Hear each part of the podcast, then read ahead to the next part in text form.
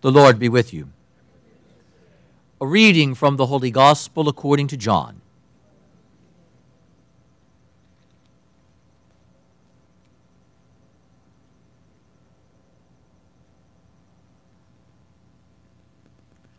Jesus said, I am the Good Shepherd. A good shepherd lays down his life for the sheep. A hired man, who is not a shepherd and whose sheep are not his own, sees a wolf coming and leaves the sheep and runs away. And the wolf catches and scatters them. This is because he works for pay and has no concern for the sheep. I am the good shepherd, and I know mine, and mine know me.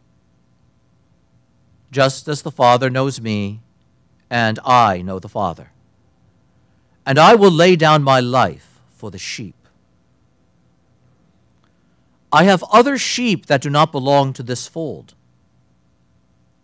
These also I must lead, and they will hear my voice. And there will be one flock, one shepherd. The Gospel of the Lord.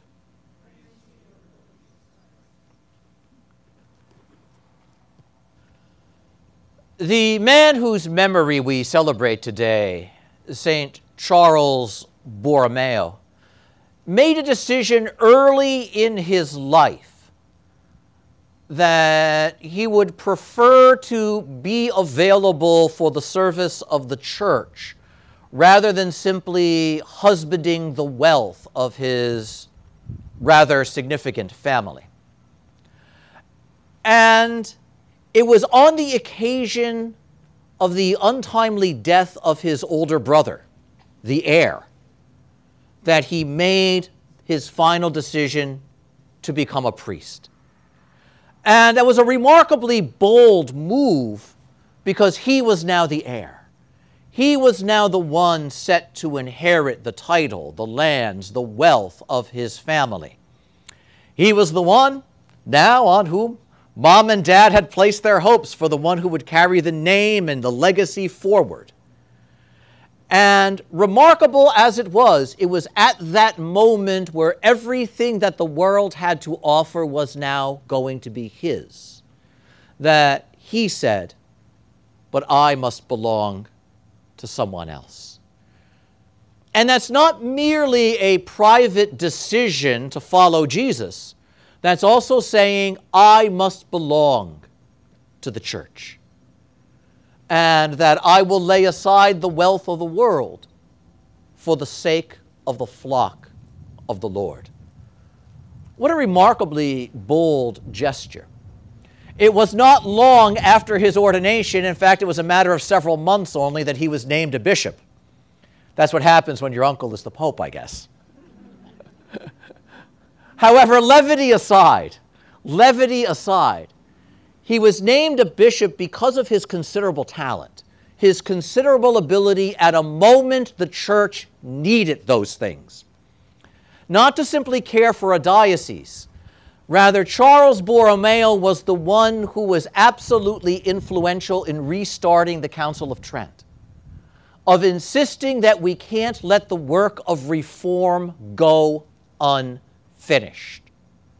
We must finish what we've started because the people of God need it. And so, at an age of great confusion, the height of the Protestant Reformation, that one who was more instrumental than any other in terms of moving the Council of Trent forward and to its conclusion was Charles Borromeo. And if that was all of his legacy, that would be more than enough that would be heroic enough for many. But after the council, he returned to his diocese in Milan, Italy, and immediately began implementing the reforms there, beginning with his brother bishops and his priests. His point being that we cannot call our people to reform unless we show the people what reformed living is all about ourselves. And so, as bishop, he chose to live in something close to religious poverty. He chose to simplify everything that he might be available, and he expected the same from his clergy. And it was a remarkable movement, the insistence of this bold pastor, that it does no good to call others to reform if one has not reformed first himself. And here we see the brilliance of that perspective, which says the church is always, in no small measure, in the process of being reformed. That's not merely a juridical statement. That's not merely a, merely a statement about changing structures and the way we do things. It's about the importance of recognizing that the heart, the believer's heart, is always in need of some kind of renewal, some kind of reform. And that before structures can be changed, it is better that hearts are changed. That was a difficult message for many to receive because the simple fact of the matter is it's a lot easier to complain about structures. It's a lot easier to complain about policies. It's a lot easier to advocate how everything should be different without ever attending to the question of our personal character. And Charles Borromeo would not let either his clergy himself or the people entrusted to his care off with those easy excuses. Character matters, he said. Your character matters.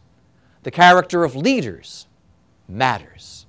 The character of those who serve matters, and it matters more than the works or the policies or anything else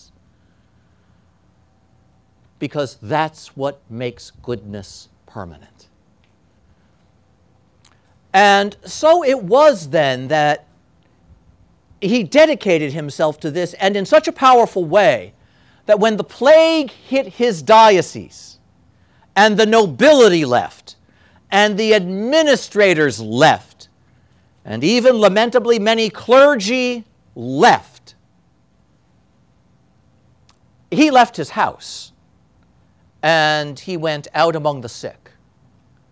And he organized the daily feeding of thousands who could not care for themselves. And then he entered the wards where the sick were gathered in great numbers in the middle of the plague. And he prayed with them.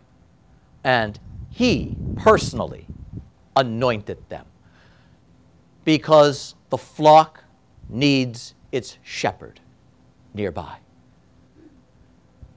Placing himself at considerable risk in doing so. Others fled, and his running was in the opposite direction. He didn't flee the plague, he ran toward the needy, he ran toward the sick he ran toward the afflicted and said, My place is here. And he challenged his clergy to come and join him. What a remarkable image this is. The bishop who doesn't first send somebody else, but the bishop who arrives himself. The shepherd who is not the hired man that Jesus speaks of in the gospel today, who, when the wolf comes, when danger presents itself, when inconvenience rears its head, makes an excuse not to be present, but the one who says, then that's where I need to be. Because if the wolf is threatening the sheep, the shepherd needs to be there.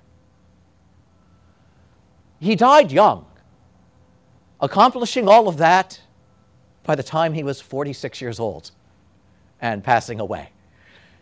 And yet, when one lists the, the accomplishments of this individual, one thinks it's enough for three or four lifetimes.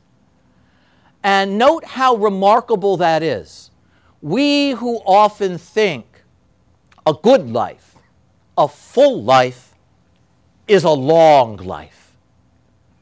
And this man, who began serving so young, who served so fully, and so well, and so effectively shows us the opposite.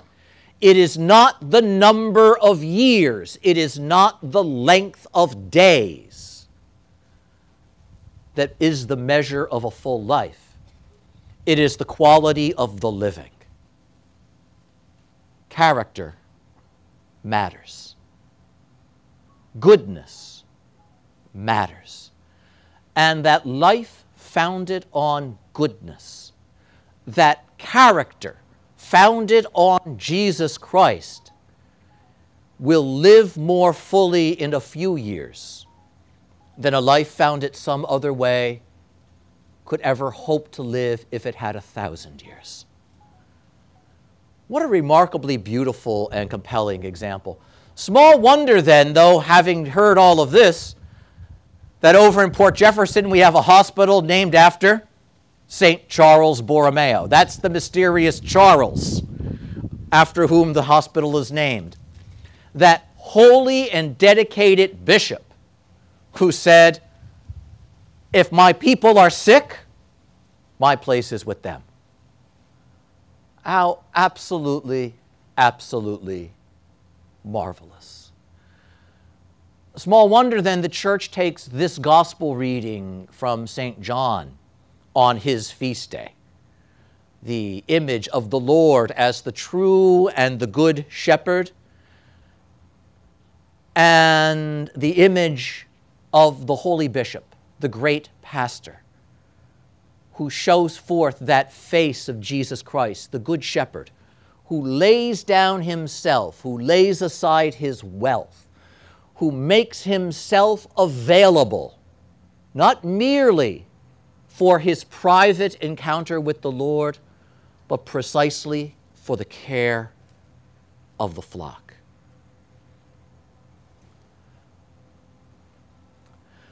His spirit was the opposite of the spirit that St. Paul warns us about in our reading from his letter to the Philippians. A reading today that begins with a shockingly bold statement that we would have to criticize if it were not for the fact that Paul is so remarkably holy. Notice how he leads Be imitators of me. That's usually the last thing we want to hear any of our ministers say. Although it is remarkable the number of time ministers will basically say that. Do it like I do it. And yet, note what Paul says Be imitators of me as I am an imitator of Jesus Christ. In other words, don't look to me because I'm such a great guy. Rather, I know this. I can show you the example of what it means to try and be like Jesus. And so, as you're looking around in the world that surrounds you, you will see imitators of many things. You will see the petty strongmen of this world. You will see the self indulgent wealthy of this world. You will see those who push themselves forward seeking after status. You will see the many who simply can't be bothered and want to be left alone. St. Paul is saying, don't imitate them because there is nothing there worth imitating. If you're going to imitate somebody you see, imitate the person who at least is trying to be like Jesus. What an important statement that is. Because we surrender to so many other examples, don't we? It's amazing. We begin thinking in terms of the last voice that filled our ears. We are shaped by what we see on television or listen to on the radio. We surround ourselves with indifferent and even bad examples. And what do we do? We all make our peace with one another and conform ourselves to this lesser standard. Or conform ourselves to a standard that is simply unhealthy and bluntly put, the enemy of the gospel. However, Christian the language that is used as window dressing around it. And so now St. Paul says, be very careful with that.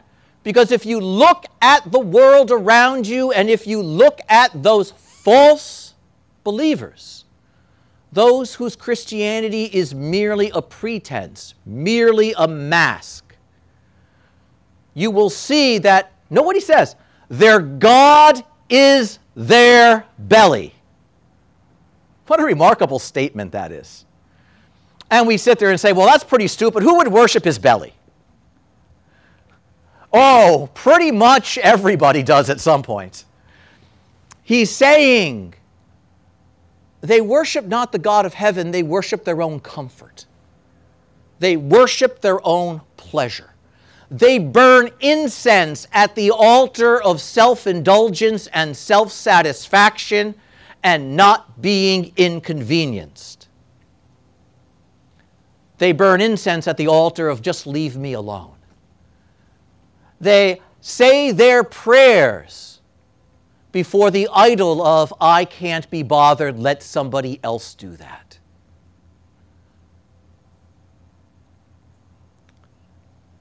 They offer sacrifices at the altar of if it's inconvenient to me, I'm not interested.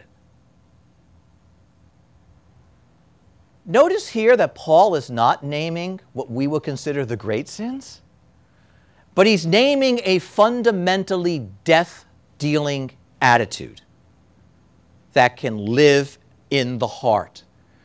But it's that kind of death dealing attitude that is particularly dangerous because of the way it numbs us with a certain satisfied good feeling the way it encourages us not to look to anything that might wake us up and call us forward. And he says, whatever you do, do not give in to that. Imitate one who is trying to imitate Jesus. And why? Because when we do that, we recognize that Jesus comes to call us out of our self indulgent self. Jesus calls us out of our false sense of security that lets us make peace with our wickedness, peace with our viciousness, peace with our indifference, for the sake of actually truly living. And Paul is pointing out those who numb themselves in the pleasures of this world, who surround themselves and dedicate themselves to seeking after the things of the world, are dead men walking, and they don't even know it. Character matters. Note how our readings keep coming back to this. Character matters. And character, in no small measure, begins with a decision. Which example will I follow? What rock is the rock upon which I will found my life? And we want to get that right.